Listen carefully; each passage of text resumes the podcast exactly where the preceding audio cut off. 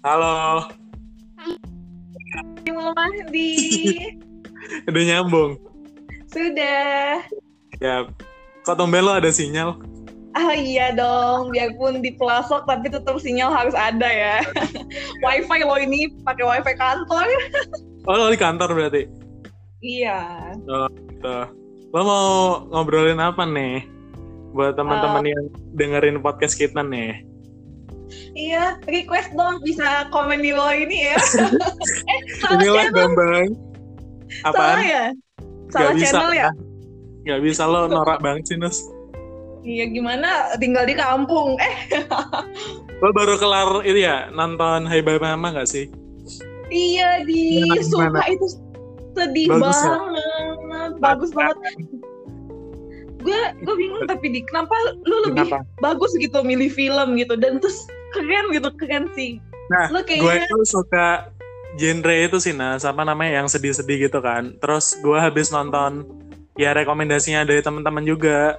Katanya bagus. Hmm. terus pas gue nonton setiap episode nangis gak sih? Asli. Soalnya nangis ya iya makanya parah. Parah soalnya banget. gimana? Ya itu kan menyangkut keluarga gak sih? Kalau udah ngomongin keluarga itu udah pastilah baper apalagi banget kita kita anak rantau jauh dari keluarga Ingat Nah, kayak gitu tuh jadi kayak anjing sedih banget cuy Iya. sedih banget parah relate banget Iya. gak sih tapi emang lu hobi nonton film tadi atau sebenarnya karena drakor lu ke trigger buat nonton film baru-baru ini sih Nes, sebenarnya. Nah, Oh. gue beruntung, maksudnya gue bersyukur juga karena eh, dikarenakan COVID-19 ini sebenarnya kan ada hal positif ya yang bisa kita ambil sebenarnya. Maksudnya nggak bukan yang kayak negatif mulu gitu loh. Nah, salah satunya lebih banyak waktu yang gue ad, apa luangin buat Habiskan. nonton nah nonton film ini salah satunya dan Hmm. drakor. dan itu seru banget sih Seru sih, seru. Ya pertama kali kan gue nonton drakornya yang C apa sih Crash Landing Celoy. on You. Ya. Heeh. Itu pertama kali itu udah langsung suka sih sama drakor. Nah sebenarnya kan gue apa namanya? Kenapa kenapa? Enggak, lu kenapa? Lu kenapa? Gue sebenarnya itu kan emang suka itu nah apa film Indonesia kan orientasi gue Indonesia. Nah sebenarnya gue itu udah ada pikiran buat nyoba drakor pas di stand dulu. Aha. Nah, soalnya teman gue pada booming lah pas itu kan drakor apaan sih drakor gini-gini segala macem. Nah cuman gara-gara gue pas itu anak rajin, Terus gue nggak ada waktu buat nonton drakor itu. Tapi gue masih sampai sekarang penasaran gitu loh. Itu kenapa sih Oh. kok segitunya gitu loh anak-anak sampai begadang gitu ya. sampai lebay banget nih kenapa sih?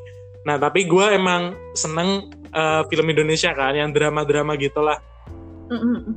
Terus pas COVID-19 ini yang mengharuskan gue WFH dan banyak stay di rumah, akhirnya nyobalah sekali drakor nonton ya yang rekomendasi yang paling bagus lah dari teman-teman yaitu yang celoy itu Heeh. yang on you terus pas gue nonton itu langsung ketagihan kampret gak sih Oh. Iya ya, aduh. Jadi Kalau- pastinya Heeh, gimana kalau pandangan ngikutin pandangan Iya. cowok pasti lu bingung kan lu dulu mikir alay kan cowok tuh nonton drakor kan tapi pas lu Hmm. nonton lu kayak mendapat sesuatu nggak sih maksudnya itu tuh bukan cuma sekedar drama gitu loh tapi Nah, ada itu. emang ada yang bisa lu ambil Iya bener banget Nas. Gak kayak, maksudnya gue nggak apa namanya membandingkan dengan film Indonesia ya. Kalau Indonesia kan emang udahlah kayak gitu kan. Ya bagus sih, bagus. iya Ada. tapi Cuman di drakor nih lebih banyak sih menurut gue. pasti Iya kan? Ya. Iya hal positifnya tuh banyak yang relate gitu loh sama kita. Jadi kayak seakan-akan kita ya lebih introspeksi, introspeksi ya mbak. nih gue penasaran pandangan lo sebelum lo nonton drakor eh gimana ya pandangan lo terhadap drakor sebelum lo ikut nonton dan sesudah lo Hmm. ikut nonton gue awalnya itu ya eh, mandang orang-orang khususnya teman-teman gue sih Heeh. kan mereka udah pada bilang kayak gue sampai begadang nih weekend di uh, khususin waktunya buat nonton drakor full gitu 24 jam. Aha. Nah, gue awalnya mikirnya kayak apaan sih lebay banget gitu loh, sampai segitunya gitu. Padahal ini kan drama gitu loh, Nes. Paham gak sih? Paham banget. Makanya gue ngapain sih lo menghabiskan eh, apa ya whole time lo selama weekend tuh buat nonton drakor terus. Bener. Pas eh, nyoba ya itu pertama kali nonton yang celo ini Oh, itu udah fix udah langsung hilang paradigma perspektif gue tentang itu. iya. Berarti nggak ada ya, nggak ada nggak ada yang nonton drakor itu cupu itu nggak ya dia. Enggak sih, enggak, enggak. Soalnya memang beda sih. Beda Iya. banget. Iya, makanya. Kalau udah ngikutin dari Gimana? Eh, udah ngikutin drakor dari dulu atau baru juga? Sebenarnya drakor udah dari SMA sih beberapa drakor. Cuman waktu kuliah Oh. karena karena gue takut ke drop out, tapi sometimes gue nonton juga drakor. Cuman nggak seintens Oh. tiap orang-orang gitu karena gue takut banget ke drop out kan lu tahu kan gue bego. Oh, Jadi gue harus gue harus ya. belajar. Ah? Oh gitu. Sadar Iya diri berarti ya. sadar diri. Sebenarnya gue bukan belajar sih, di. Lebih tepatnya em, ketika gue nggak nonton drakor, gue merasa Oh. aman aja karena gue nggak nonton drakor gitu loh. Oh, Tapi kalau-. Ah, ngerti ngerti. Tapi gue nggak belajar juga gitu. Jadi begonya mendingan nonton, nonton drakor kan? salah nggak sih? Ya kan? Kesannya Ah. lebih bersalah nggak? Kalau lo nonton drakor pas kuliah, kesannya lebih bersalah kan? Yo, iya bro, asli. Jadinya Gitu. ya udahlah. Oh, tadi kita kan yang newbie banget ya. Gue pikir lo newbie banget sih, Nes. Oh, tentang enggak. perdrakoran. Oh, di SMA Oh, udah gitu. udah mulai-mulai sih. Cuman em, dulu tuh kan gue kan masih pakai ini drakor kakak gue kan. Jadi di laptop kakak Ah. gue. Terus oh, yang gue sempet bete tapi ya gue nggak marah juga kan tuh laptop kakak gue kan. Pas Hmm. gue udah mulai suka-suka sama drakor, dia hapusin drakor dong. oh kakak lo cowok cewek? Cewek. Cewek. Oh, cewek. Dia ngapusin Oh, semua drakor, tapi dia bilang biar dia dia ngomong buat diri dia sendiri sih, biar dia nggak dia nggak Oh. terlalu edik lah. Dia kayaknya udah mulai Oh, edik kan, gitu. jadi dia Iya dia sih. berusaha mengurangi apa ya? Karena emang menimbulkan efek candu gitu gak sih? Iya parah sih Nes, parah parah. Seru banget cuy. Iya makanya kan masalahnya. Dan lo inget gak drakor pertama kali yang lo tonton apa? Ingat Apa? She Was Pretty lu harus nonton tuh lucu banget ngakak-ngakak. Oh lucu ya? Lucu, lucu banget. lucu ya? Genrenya Oh, lucu. itu tuh. pertama kali lo nonton drakor itu? Yes, betul. Itu lucu banget. Gue nggak dan teman-teman. Jadi waktu itu kan gue nonton She Was Pretty kan di. Nah, Terus teman di kelas gue itu ternyata udah nonton itu dan kita ngobrolin She Was Pretty anjing seru banget cuy itu loh kayak Oh. dan gue masih terngiang-ngiang She She Was Pretty itu gimana tapi sumpah deh lu harus nonton She Was Pretty oke siap lah. Masuk list rekomendasi lah. Next time, next time lah ya. iya Oke oke. kalau kita ketemu kita drakoran aja gak sih Makanya bareng-bareng ya nonton Iya. satu episode iya setiap malam. iya Allah gue kangen di Iya sih parah. Ya ini eh, juga apa namanya ngobrolin tentang pertemanan sih nah sebenarnya.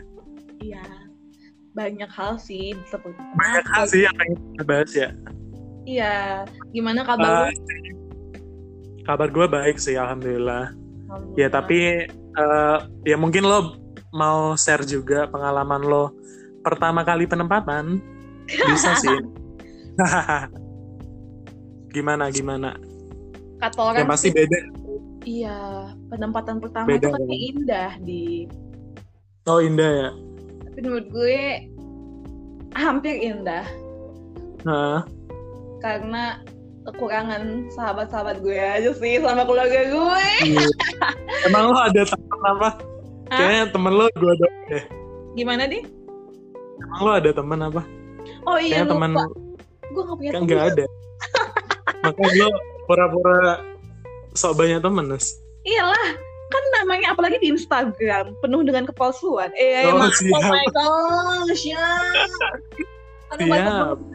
Iya sih. gila Tapi gue pengen apa namanya kayak sekarang itu kayak nggak nyadar gitu loh Nas. maksud gue kayak apa ya kalau dulu pas uh, kita OJT itu kan masih full tim gitu lah kan. Iya. banyak lah teman-teman yang bisa kita ajak main terus uh, pas di kantor ngobrol bareng dan lain sebagainya gitu loh. Dan itu nggak apa ter- apa ya terasa sangat lama gitu loh waktu yang kita habiskan. Nah tapi kalau sekarang ini udah berapa bulan gak sih kita penempatan? Kayak nggak kerasa gitu nggak sih? kayak nggak Iya kan? ngapa-ngapain cuy anjir. Iya kan? Iya. Ini udah berapa bulan? Kita penempatan Juni Juli Agustus September Oktober udah 11 November, bulan iya makanya udah hampir setahun kan tapi Iya. kayak apa ya ya sebenarnya kerasa sih cuman kayak nggak nggak nyangka gitu eh udah udah mau setahun nih gitu dan dan lu pribadi kayak nggak ngelakuin apa-apa gitu gak sih? Oh kayak gimana ya? iya iya Gimana ya nih? Kayak ya udah berjalan begitu saja, let it flow. Cuman kalau kita OJT, kita tuh emang banyak menghabiskan waktu gitu loh. Gimana ya?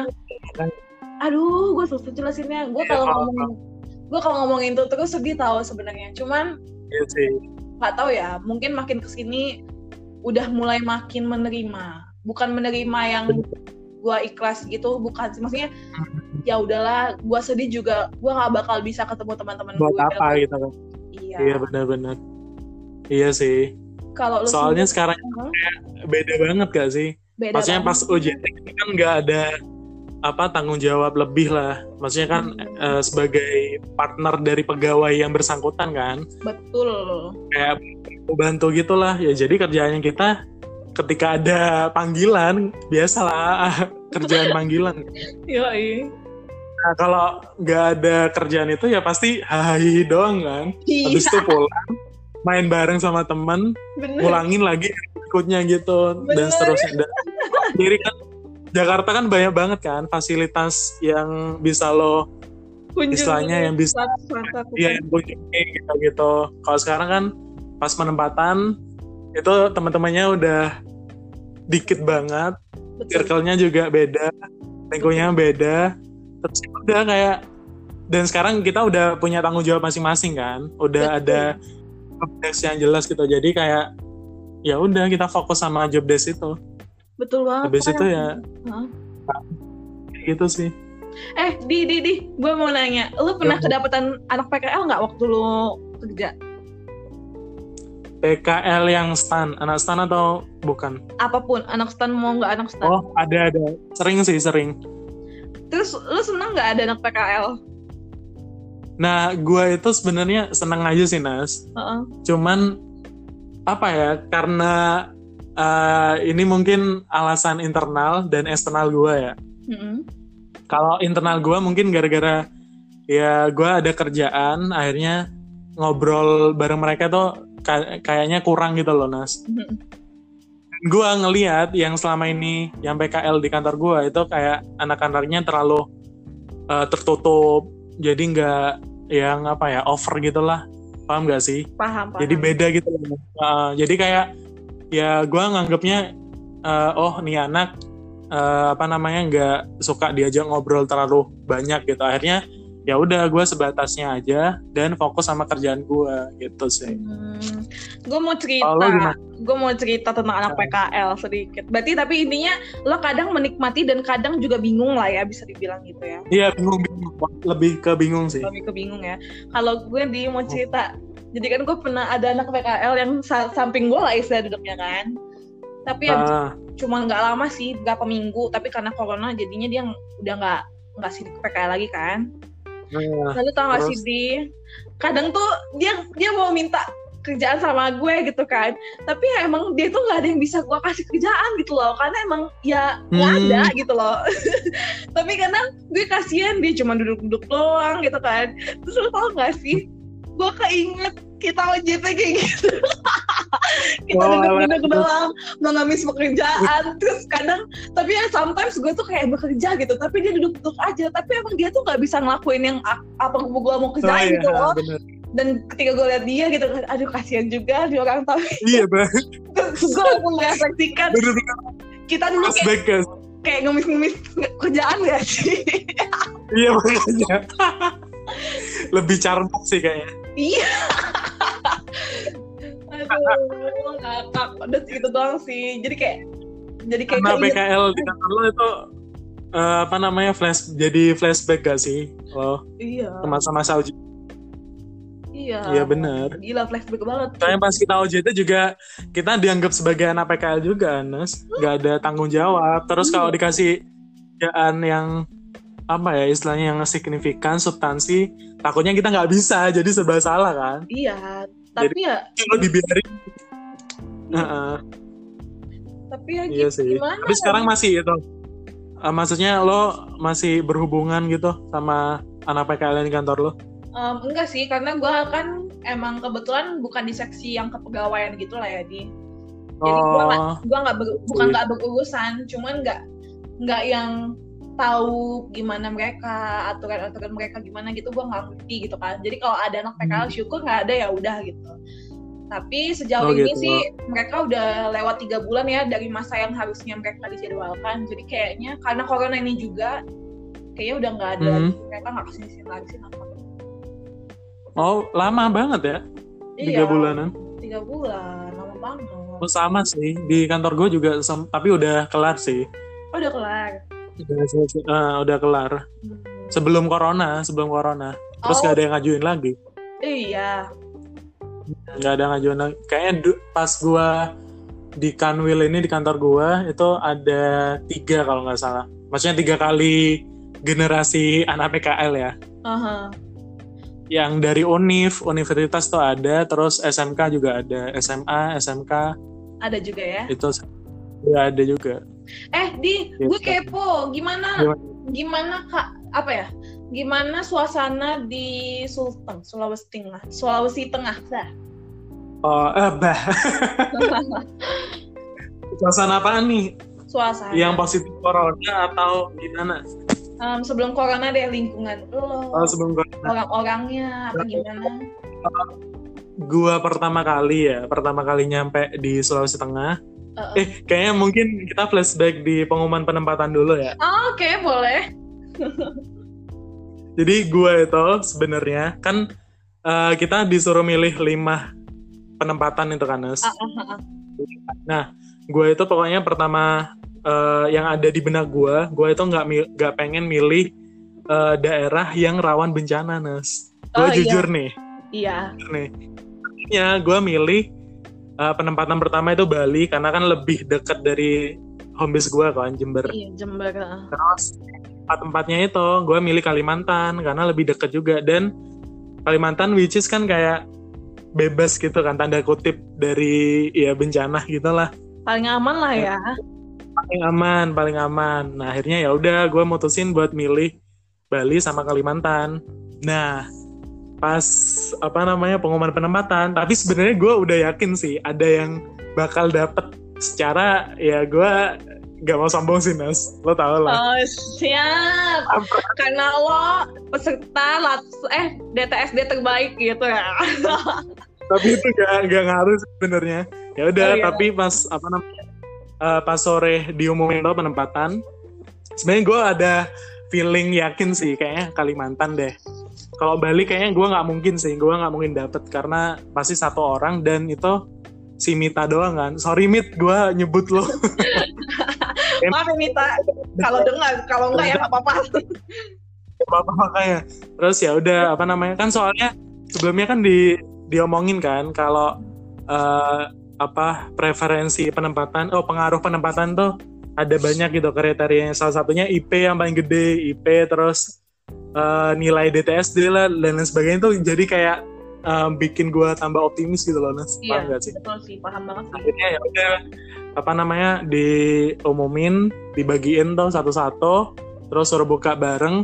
Eh gue dapet kantor wilayah Direktorat Jenderal Perbendaraan Provinsi Sulawesi Tengah. Nah Di itu gue kan awalnya gak ngerti kan di mana ini ya? Please deh.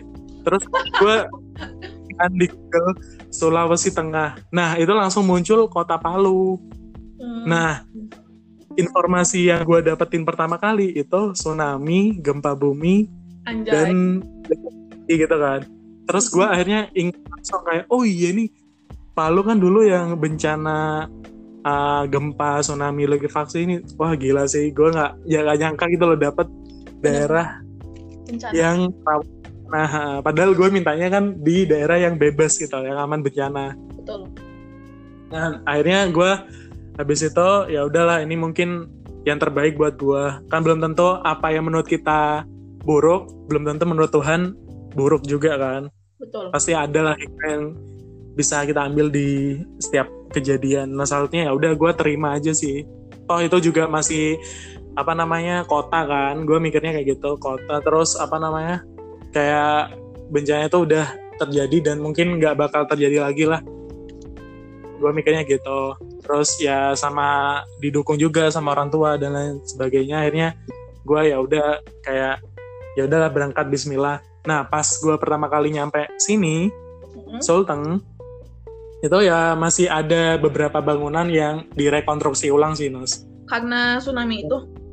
Karena tsunami karena gempa likuifaksi itu kan. Jadi ada beberapa bangunan yang ad- eh, rekonstruksi ulang. Dan ada yang dibiarin hancur juga sih ada. Terus eh, diceritain juga kan mengenai peristiwa pas pada waktu itu kayak gimana suasananya. Itu bener-bener kayak bikin gue gila sih merinding kan awalnya.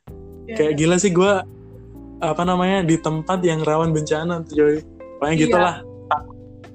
Nah tapi ya apa ya jadi apa namanya gue kan pas itu ngekos Ha-ha. ngekos di eh, pokoknya kos gue sama kantor itu jauh kan Mhm. nggak terlalu lah dua kiloan lah jadi gue harus eh, naik gojek nah di sini ada gojek sama grab nas mohon maaf Oh, karena kota maaf ya. Jadi gue setiap hari, pokoknya setiap hari gue naik Gojek kalau nggak Grab. Nah setiap gue naik Gojek sama Grab itu pasti diceritain sama driver Gojeknya ini Ha-ha.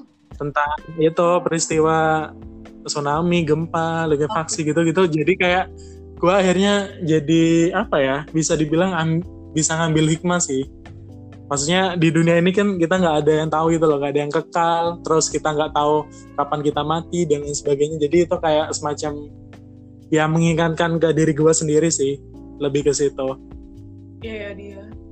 Nah terus pas eh, kalau dari segi lingkungan yang ada di Sulteng eh, pertama apa kesan pertama kali gue nyampe sini kayak gitu nas. Kayak takut sih pasti. Kayak terbayang-bayang lah masih dengan kondisi pas eh, bencana itu. Nah tapi pas gue nyampe mana di kantor gue itu alhamdulillah orang-orangnya baik semua dan supporting sih. Lebih ke apa eh, kayak ngebantuin kita. Karena kan kita eh, karena gue pas OJT Mhm. itu kan lebih banyak di KPPN kan Nes? Betul. which is KPPN kan beda kan sama Kanwil. Nah pas gue pernah ini gue di Kanwil dan tuh proses bisnisnya sangat beda dan akhirnya gue menyesuaikan dan belajar lagi.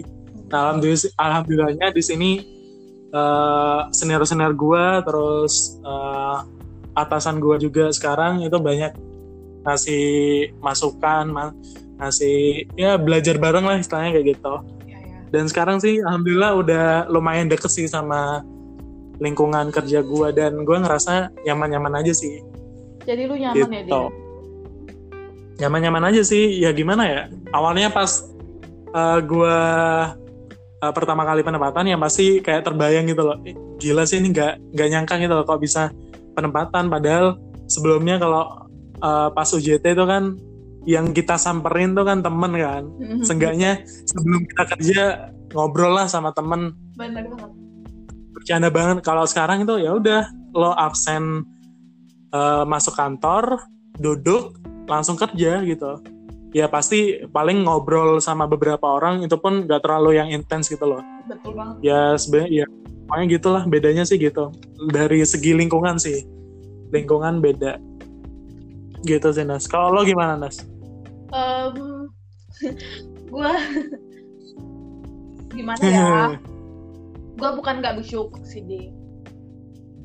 Gue cuman mungkin belum siap aja. Bahkan mau sampai sekarang gue ngerasa gue belum siap buat nggak tinggal sama keluarga gue buat jauh dari teman-teman gue gue nggak siap jujur sampai sekarang. Hmm, jadi gimana caranya gue membuat gue memiliki keluarga dan gue memiliki sa- sahabat-sahabat di rengat ini kan. Awalnya gue mas sampai Pekanbaru kan harus dari Pekanbaru dulu kan keringat Nah, anjir im- first impression gue lu tau apa? Panas Apa? banget. Oh iya. panasnya itu ya Jakarta tuh panas kan? Pekanbaru itu Ah. penyengat panasnya woi. Ih. panas. Super panas nah abis itu Oh iya. iya Terus? gitu kan Nah, sudah gue datang ke sini eh, Hmm. menjalani hari-hari yang mayoritas orang Melayu yang lu kalau ngomong kalau nggak pakai bahasa Melayu itu aneh gitu loh Oh, banyak kan Melayu, Nas. banyak Melayu Hmm. dan Mhm. ya gimana ya tapi orang-orangnya baik-baik orangnya baik banget Hmm. jadi nggak nggak khawatir lah di sini ya sebenarnya sempat sempat gimana ya sempat nggak nerima aja karena gue nggak ada siapa-siapa di sini bener-bener nggak ada siapa-siapa gue nggak nerima. Nggak gue nggak terima awalnya. Tapi sampai sini gue ada apa ya ada senior gue yang super baik super pengertian. Terus Mhm. ada bapak-bapak kasih ibu kepala kantornya super baik. Bahkan Hmm. gue kan tadinya di bagian umum ya sampai Desember su- subak umum. Hmm. itu tuh em em, kasubak gue itu ini apa Hmm. namanya Pak Afir namanya kan nah Hmm. habis itu gue di Halo Pak Afir. Iya, Pak Afir yang tahu story gue nah habis itu gue kan mutasi ke Feraki nah kebetulan kasihnya kosong jadi PLT gue Pak Afir lagi jadi gue kayak apa-apa gue kayak Oh. cerita ke Pak Afir Pak Afir ini gimana Pak. Iya, jadi gue udah kayak nganggep Afif itu kayak bokap gue, cuy. Kayak Hmm. kayak gimana ya? Gue bersyukur aja gitu, biarpun gue jauh dari keluarga, tapi ya Hmm. Doi itu kayak bokap gue, biarpun sebenarnya dia nggak menggantikan bokap gue, bukan. Cuman gue ngerasa ya lumayan aman lah kalau kerjaan sama dia Hmm. gitu loh. Jadi kayak Hmm. nggak selamanya gue sedih di sini tuh enggak. Gitu. Dan gue kayak bersyukur Iya. aja sih. Tapi gue sedihnya itu bapaknya ini bentar lagi mutasi. Jadi udah tiga setengah tahun di sini kan. Gue sedih aja Oh. kalau penggantinya itu nggak sesuai yang gue harapkan gitu. Makanya gue nggak mau berharap Iya sih. banyak sih sama pengganti. Karena yang gue tahu selama ini berharap tuh sakit di ujung-ujungnya. Iya sih benar-benar. Iya. Dan Iya, itu emang sesuai sama kondisi kita sih, Nas. Maksudnya instansi kita kan ya pasti lo tau lah setiap setiap apa namanya eh, semua akan mutasi pada waktunya kan. iya.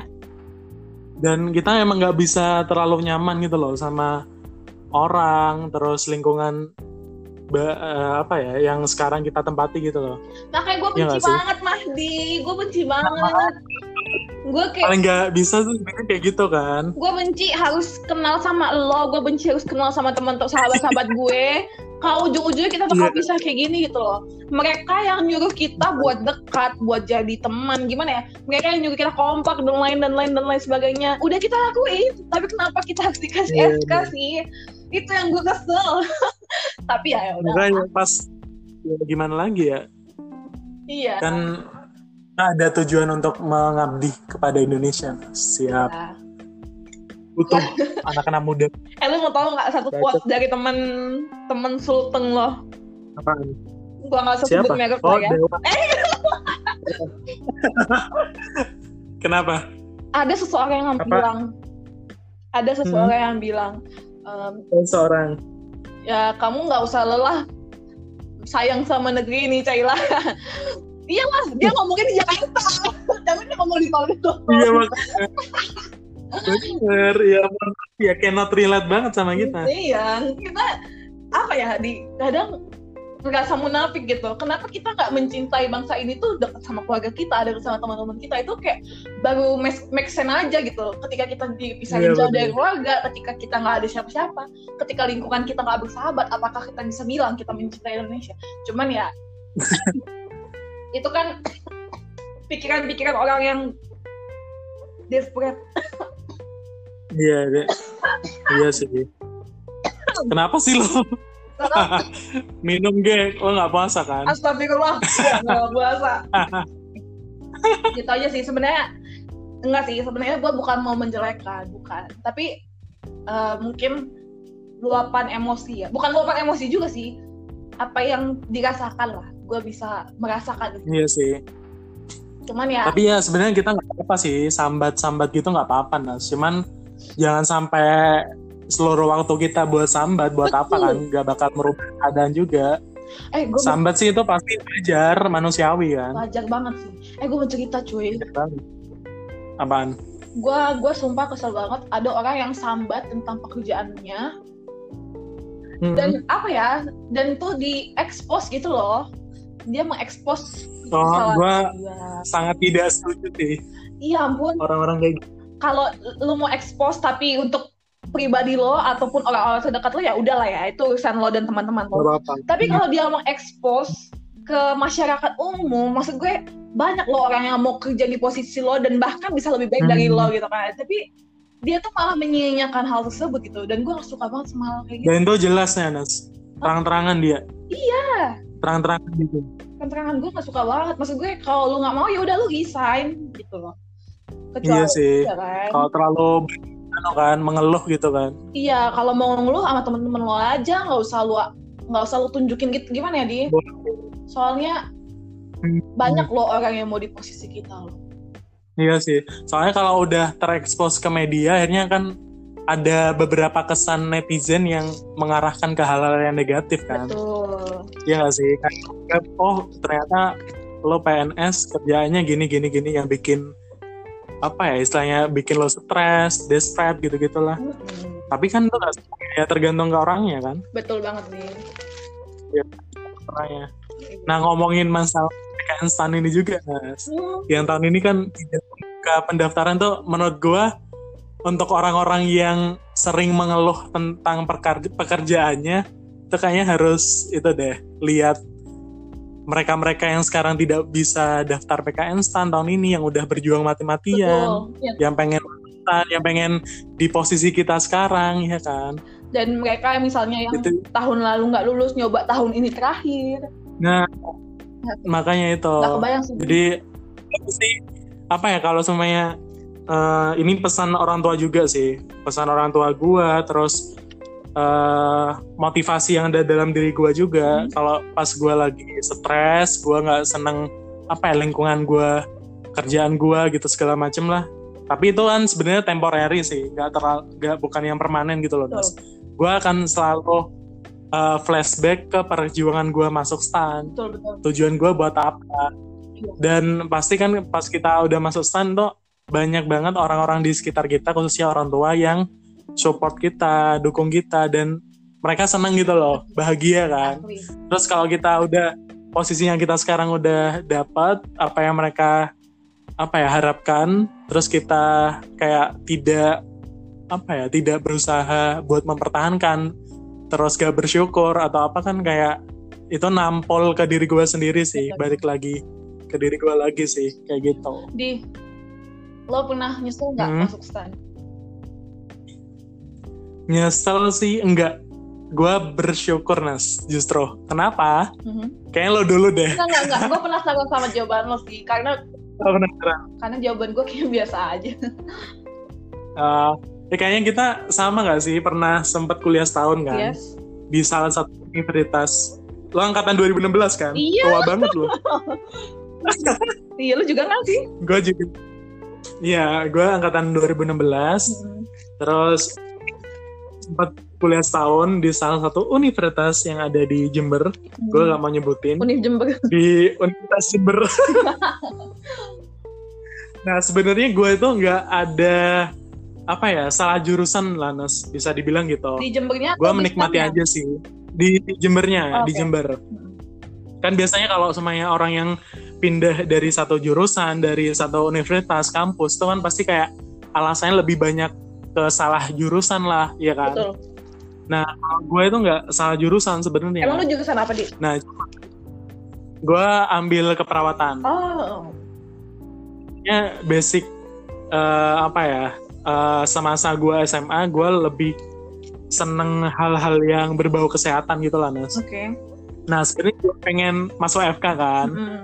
Gue pengen masuk FK, cuman karena berbagai macam pertimbangan, alasan, akhirnya gue tidak jadi ngambil FK, akhirnya ngambil yang berbau FK.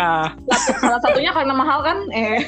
mahal gila ya salah satunya biaya itu sih mahal banget gila yang faktor utama gue Mhm. gue realistis sih pas itu gak idealis banget gitu loh akhirnya ya udah gue ngambil keperawatan Iya. di UNED jadi gue SMP SMA itu kan udah di luar home base gue Nas. Gue Iya. udah terbiasa dengan rantau anak rantau gitu lah Nas. Oke.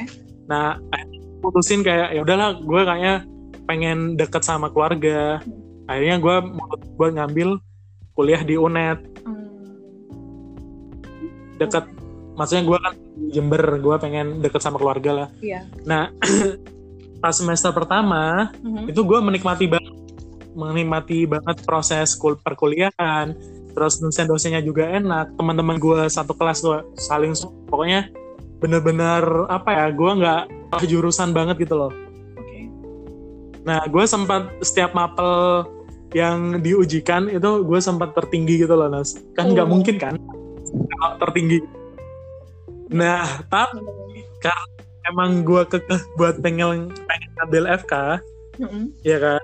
Lo nah gue itu sempat eh, di semester 2 sih nih pas Ah. masuk semester 2 gue sempat baca artikel gitulah oke perjuangan anak SBMPTN yang pengen apa ya istilahnya pengen di jurusan yang dia pengenin banget gitu loh Oke.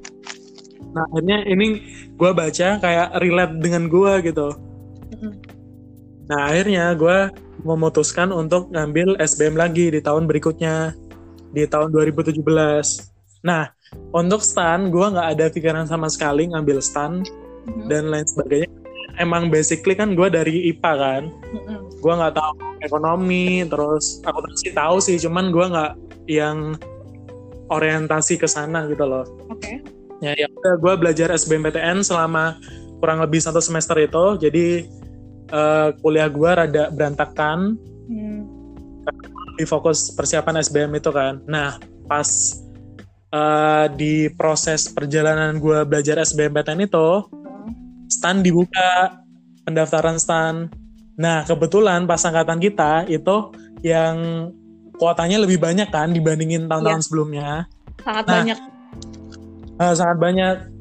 Terus kebetulan kakak ipar gua itu dari Stanes, Hmm. dari C. Nah, nyaranin ke gua, orang tua gua buat ya coba ambil stan aja tahun ini, siapa tahu itu rezekimu.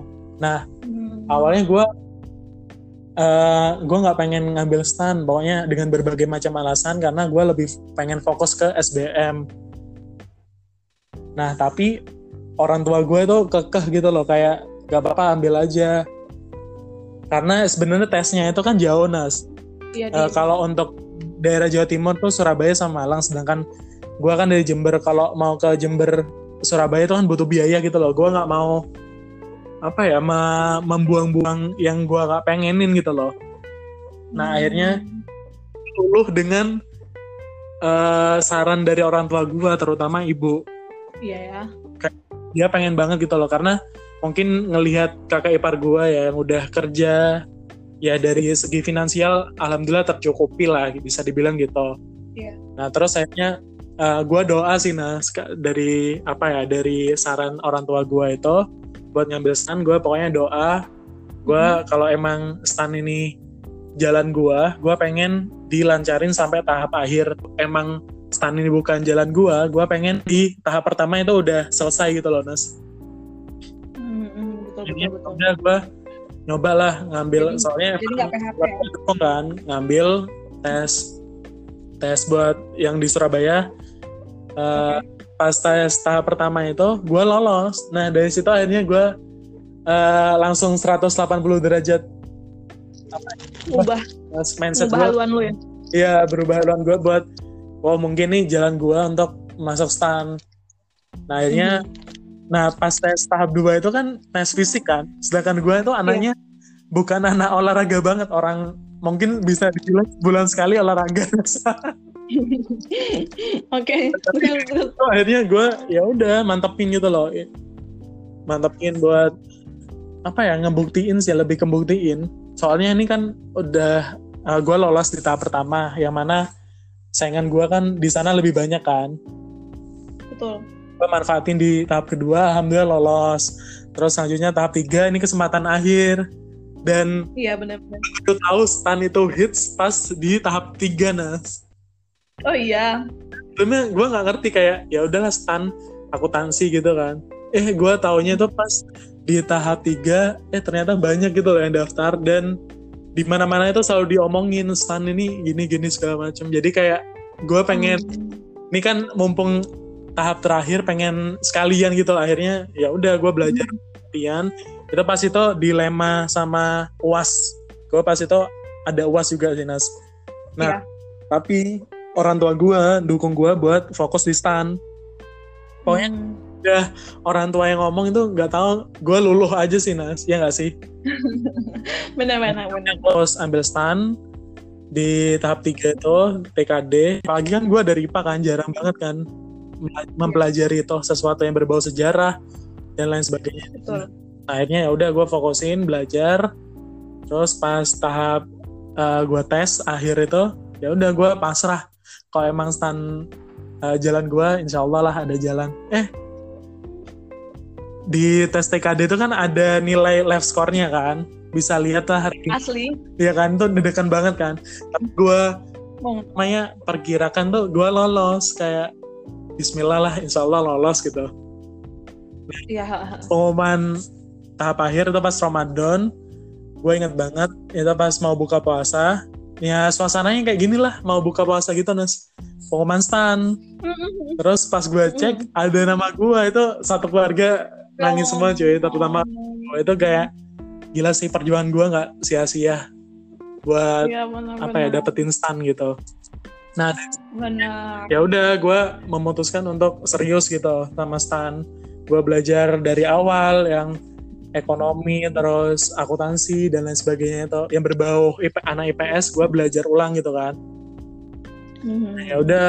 Dari situ gue menikmati aja sih. Berarti kan tandanya emang apa ya jalan lu ya? emang direstui gitu loh. Emang jalan gue di sini gitu ya ya udah gue menjalani proses perkuliahan ketemu teman-teman yang gila sih luar biasa gue sangat sangat apa ya Nas bisa dibilang heran sih kenapa gue masuk stan dan dikelilingi oleh orang-orang yang hebat gitu. Maksudnya teman-teman kita kan banyak kan yang udah lulus di PTN ternama terus Iya. ngambil stan.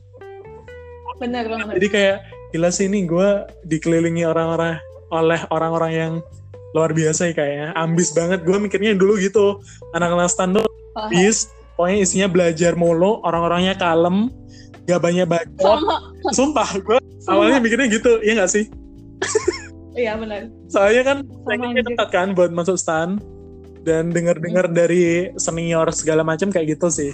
Eh gue pas masuk stan ya awalnya pas awal-awal pasti jaim kan. Kayak oh iya gue kenal nah Mahdi dari Jember gitu bla bla bla terus udah sebulan dua bulan eh ternyata kampret semua teman-teman gue iya. Ya kan? Maksudnya gak se apa ya se rasa menyeramkan yang diomongin orang. Kan kayak gitu sih. Tapi akhirnya gue nggak menyesal nas. Dan kalau gue masih di Jember istilahnya kuliah gue di Jember gue kayaknya tek sih nas. Dengan gimana lu kayaknya apa nih? Kalau gue masih di Jember Hmm. kayaknya gue gaptek dengan kondisi di luar. Terus apa ya dari segi teknologi mungkin gue juga lebih gaptek sih nas. Hmm. Iya. paham paham banget. Gue banyak belajar gitu kayak eh ya banyak sih hal yang gue pelajarin. Lingkungan baru pasti. Dan itu kan ibu kota kan. Di situ kan pasti banyak banget hal-hal yang bisa kita dapetin betul. baru gitu. Dan pas kita udah penempatan sekarang itu kayak gak nyangka gitu loh. Gue anak daerah benar. Jember anak ibu bapak gue dulu terus sekarang udah kerja di luar daerah dan sekarang udah kenal kayak Indonesia itu luas cuy dan gue beruntung banget. Gue beruntung banget. Kayak gitu sih Nas mungkin. Cerita singkat. Dan gak singkat juga sih bacot ya kayaknya keren hmm. kalau lo gimana Hmm. gue gue terharu aja sih di karena apa ya karena kita tuh bisa gitu ngelewatinnya Hmm. dari yang dari yang nggak mungkin bisa masuk apalagi gue gue langsung keinget yang lu ngomongin itu di yang lu bilang Hmm. em, padahal anak daerah maksudnya lu tau gak sih gue bisa dibilang anak bego waktu Merendah. SMP Perendahan Tom Rocket nih. nggak serius Oh serius. waktu SMP dari 33 anak gue ranking 24 Hmm. lu bayangin lu bayangin nah, saat gue dapet ranking itu Ah, bahkan gue berharap masuk PTN aja nggak ada gitu loh serius. berharap sih berharap masuk PTN tapi nggak yang kayak gue nggak berharap sampai masuk UGM unpad undip tuh enggak karena gue tahu gue gak gue gak sanggup gitu kan. Ya. tapi emang karena gue males sih mungkin Ah. mungkin tuh sebenarnya nggak ada yang bego sih gue ya nggak cuman kita tuh pada males. Iya benar. Mm-mm, itu. Hmm. dan gue gue lebih menyukai bermain musik dibanding gue harus belajar. Itu tuh hal yang gue akui gue sadari sekarang. Gue nggak mau Hmm. belajar dulu gue cuma pengen entah main gitar entah gue ngeband entah gimana gimana gitu jadi gue nggak daripada gue belajar mending gue main musik. Itu pikiran gue dulu kan. Hmm. ya udah terus sampai gue masuk SMK akuntansi gue udah nggak bisa megang musik lagi karena tugas akuntansi banyak suruh buat buku besar jurnal dan lain-lain sebagainya kan dan Hmm. manual jadi waktu gue kebanyakan buat ngabis ngabis waktu gue habis untuk menggaris-garis kolom Oh, oh iya. Sebelumnya akuntansi ya. iya gue Oh, SMK akuntansi Iya sih. udah apalagi gue SMK akuntansi anak SMK menurut lo mungkin gak sih bersaing sama Nah. anak-anak IPA itu enggak Iya iya iya. anak SMK itu emang udah ditakdirkan untuk bekerja mereka bilang bisa sih Hmm. kuliah cuman Hmm. 80% lu tuh ya emang harus kerja gitu bantu Hmm. orang tua lo nyari duit gue kan nah kenapa gue masuk SMK karena gue nggak diterima SMA Serius mas. enggak serius jadi kan Eh, waktu itu pas pas tahun gue Heeh. pas tahun gue itu gue masih pokoknya kakak tingkat gue itu Hmm. itu tuh dia masih ada ujian gitu loh testing testing gitu Oh. ha, ha, ha. pas tahun gua itu semuanya pakai nem nilai nilai ini ya nilai Oh, ijazah ya Iya. ha. lu tahu kan SMP gua ya gua gua sorry sorry aja nih ya gue Heeh. bisa dibilang SMP gua sangat sangat murni untuk ujian nasional Heeh. sampai kepala sekolah gua bilang kalau ketahuan nyontek lu dikeluarin dari sekolah. Ya udah kita mah nggak berani loh megang kunci kunci Ah. jawaban. Kita nggak berani megang kunci jawaban. Iya. kita nggak pernah ada nyontek. Dan pada akhirnya nilai gue jatuh. Nilai gue jatuh bukan jatuh sih standar lah 80 70 maksudnya nggak nggak ya sampai 50 tuh enggak gitu. Hmm. cuman ya gue nggak dapet 90 gue nggak dapet 95 tuh enggak gitu. Dan akhirnya gue kalah di NEM akhirnya gue masuk SMK dan thanks God-nya gue masuk SMK terbaik di Bandar Lampung bisa dibilang gitu lah Hmm. nah terus lu tau nggak sih di gue gue ini aja ya jujur-jujuran aja ya Hmm. em, teman gue yang nemnya 35-an, 33 35 ke atas dan dengan gue yang nemnya 20 29, Hmm. mereka itu kayaknya em apa ya? Gimana ya gue bilangnya? Gue bukan sombong tapi mereka tuh kayaknya nggak be- bego gitu loh. Gue jujur-jujur aja, be- bukan Aha. bego yang bego gimana ya? Ya yang inilah Paham paham. sangat jauh loh kemampuannya untuk ukuran sekolah bagus gitu loh. Kamu iya. nggak sih? Dan Lebih gue merasa hoki nggak sih kayaknya? Hoki gitu. Hah? Kayaknya hoki nggak? dan dan mereka juga jujur sama gue mereka pakai kunci buat lulus Mantap. jadi jujur aja gue sakit hati di situ kan jadi kayak Ah. ya allah gue gue kalah karena mereka mereka si kampret ini Oh iya gue kalah gue kalah apa ya rasanya itu gue tuh pengen loh masuk SMA negeri favorit loh. Tapi gue tuh gue jamin loh kalau gue ikut tes gue menang loh gitu kan. Biarpun nggak yang terlalu favorit tapi gue masuk SMA favorit itu gue jamin kalau gue tes gitu kan. Dan gue bodohnya lu tau kan SMP gue nggak belajar sungguh-sungguh gitu gue nggak belajar sungguh-sungguh yang kayak gimana jadinya ya udah gue mas ya udah gue kalah cuman karena nem. Habis itu gue nggak berani mimpi di. Bahkan gue mau daftar SNM aja ya gue tahu ada pendaftar SNM cuman gue menunda awalnya. Awalnya gue nunda buat SNM karena ya udahlah iya iya kalau masuk kalau enggak gitu kan. Akhirnya gue malah tetap menjalankan hidup gue seperti biasa dan pada akhirnya eh gue nggak daftar SNM ya udah gue juga nggak nyesel karena gue gue takut berharap gitu loh di. Akhirnya gue SMA gue kuliah eh gue gue masuk gue lol tes SBMPTN gue nggak lulus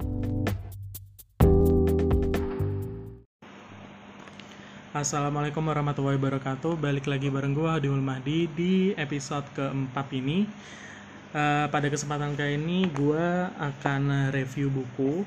Jadi uh, eh, gue akhir-akhir ini sebenarnya sebenarnya udah ada rencana lama untuk menghabiskan beberapa buku yang udah gue beli.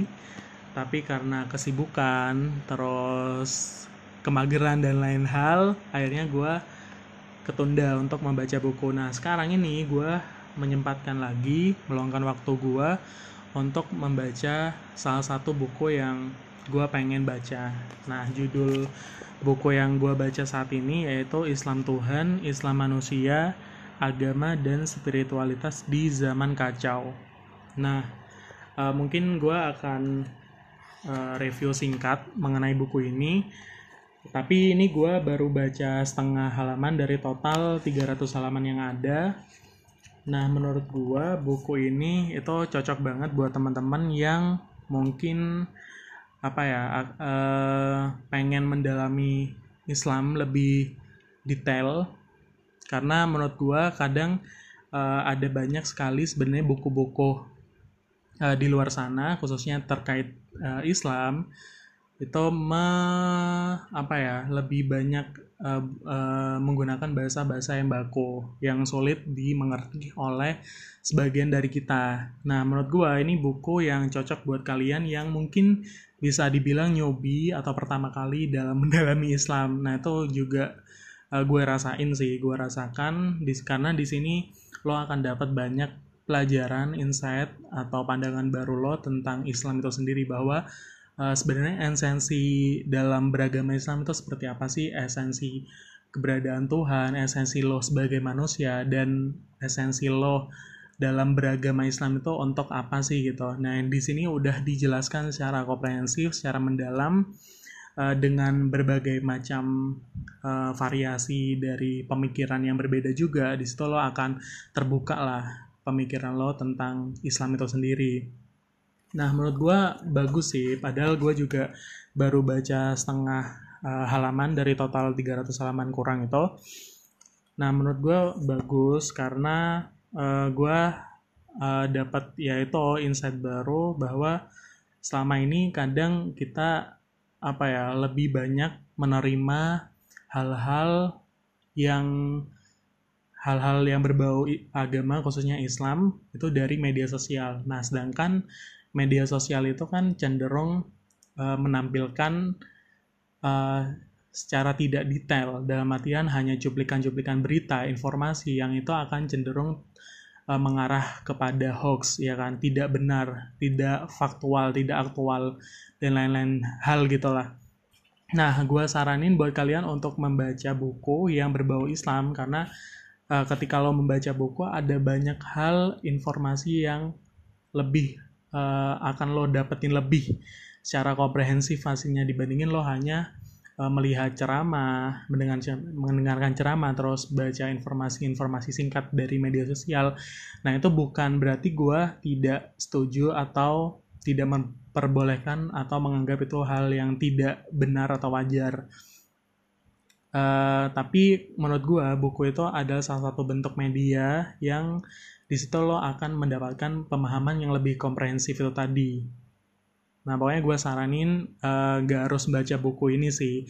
Mungkin lo mungkin uh, mungkin lo mungkin mungkin lo bisa baca buku buku-buku yang menurut lo lebih ringan, ya kan? Karena uh, terkadang emang uh, yang menurut gue susahnya tanda kutip kenapa banyak sekali anak-anak muda khususnya yang tidak interest in about ya agama lah khususnya dalam membaca ya lebih banyak mendengarkan terus uh, mencari informasi-informasi secara instan di media sosial itu dikarenakan ya dari segi bahasa dan kemasannya itu sangat membosankan.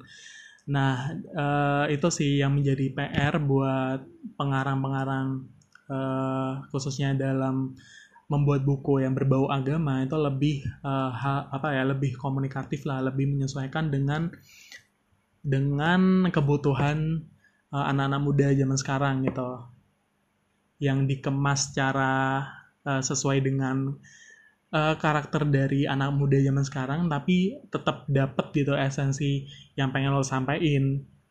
Nah menurut gue itu sih yang mungkin jadi PR buat kita bersama gitu uh, kalau dari segi isinya yang seperti gue jelasin ini bagus banget buat kalian. Pokoknya gue saranin banget.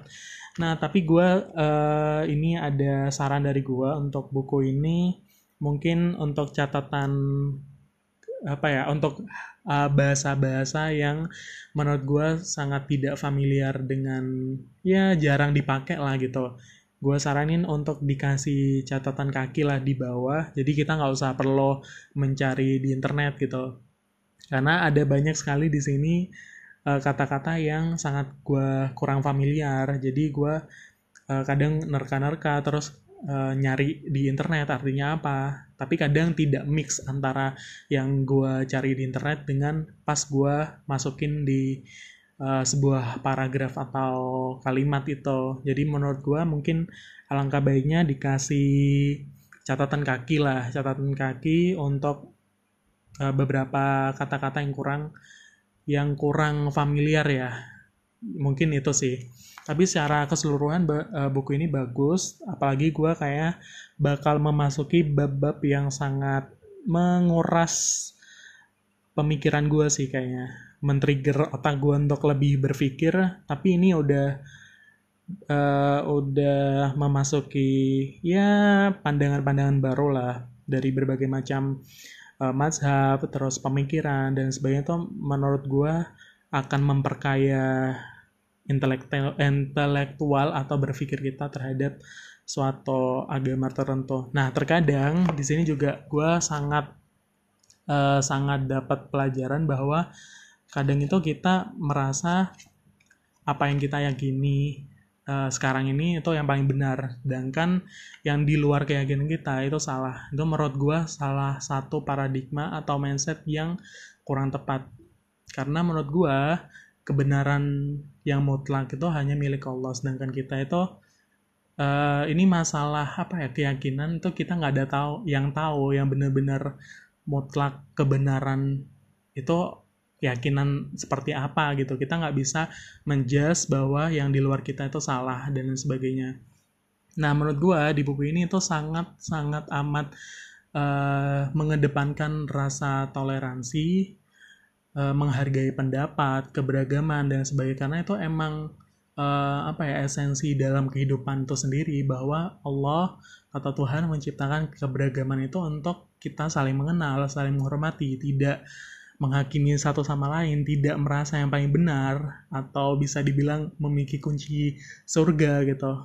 Karena ya menurut gua tujuan dari kita hidup di dunia ini ya untuk berlomba-lomba mencapai kebaikan berlomba-lomba uh, bermanfaat untuk orang lain. Nah, salah satu yang bisa kita lakukan yaitu membuat orang lain tuh merasa ya, nyaman atas keberadaan kita. Dengan cara apa ya? Kita harus menghargai menghormati. Itu mungkin salah satu bentuk atau upaya yang bisa kita lakukan ya kan? Nah terkadang uh, banyak sih uh, mungkin karena perkembangan teknologi yang semakin pesat ini akhirnya banyak informasi-informasi insan yang masuk ke kita dan kita susah memfilternya kan. Ini sebenarnya uh, pendapat yang benar atau enggak sih dan itu kita susah untuk me, apa ya mengcross check lah memverifikasi data yang benar itu seperti apa. Nah makanya gue saranin buat kalian untuk benar-benar membaca buku meluangkan waktu baca buku dalam hal apa pun. Nah ini mungkin juga salah satu evaluasi diri gue yang yang jarang banget baca buku karena lebih banyak sering uh, nonton video di YouTube terus uh, scrolling di media sosial informasi-informasi yang mungkin instan yang itu hanya mempresentasikan beberapa atau mewakili beberapa informasi yang ada. Padahal di situ uh, ketika lo menggalinya lewat buku itu mungkin bisa lebih banyak inti-inti yang bisa lo dapetin. Ya mungkin itu sih uh, salah satu hal positif uh, salah satu manfaat lo membaca buku dan gue nggak menyarankan lo untuk membaca buku yang yang apa ya yang berbau-bau agama dan sebagainya. Gue saranin buat lo yang nggak suka baca buku baca buku yang menurut gue ringan dulu yang lo gemari lo interesting about apa kayak traveling lah mungkin terus film novel dan sebagainya. Itu salah satu upaya yang bisa lo lakuin untuk lo suka dengan membaca buku itu mungkin itu aja sih uh, salah satu review singkat dari gua tentang buku ya. Lebih khususnya sih buku. Tapi karena gua sekarang lagi baca buku tentang agama ya next time lah gua akan sharing lagi setelah gua baca total ya. Karena ini baru setengah gua akan bikin podcast lagi di episode selanjutnya untuk uh, setelah gue baca full buku ini Pokoknya ikutin podcast gue di episode-episode selanjutnya. Sampai ketemu. Bye-bye.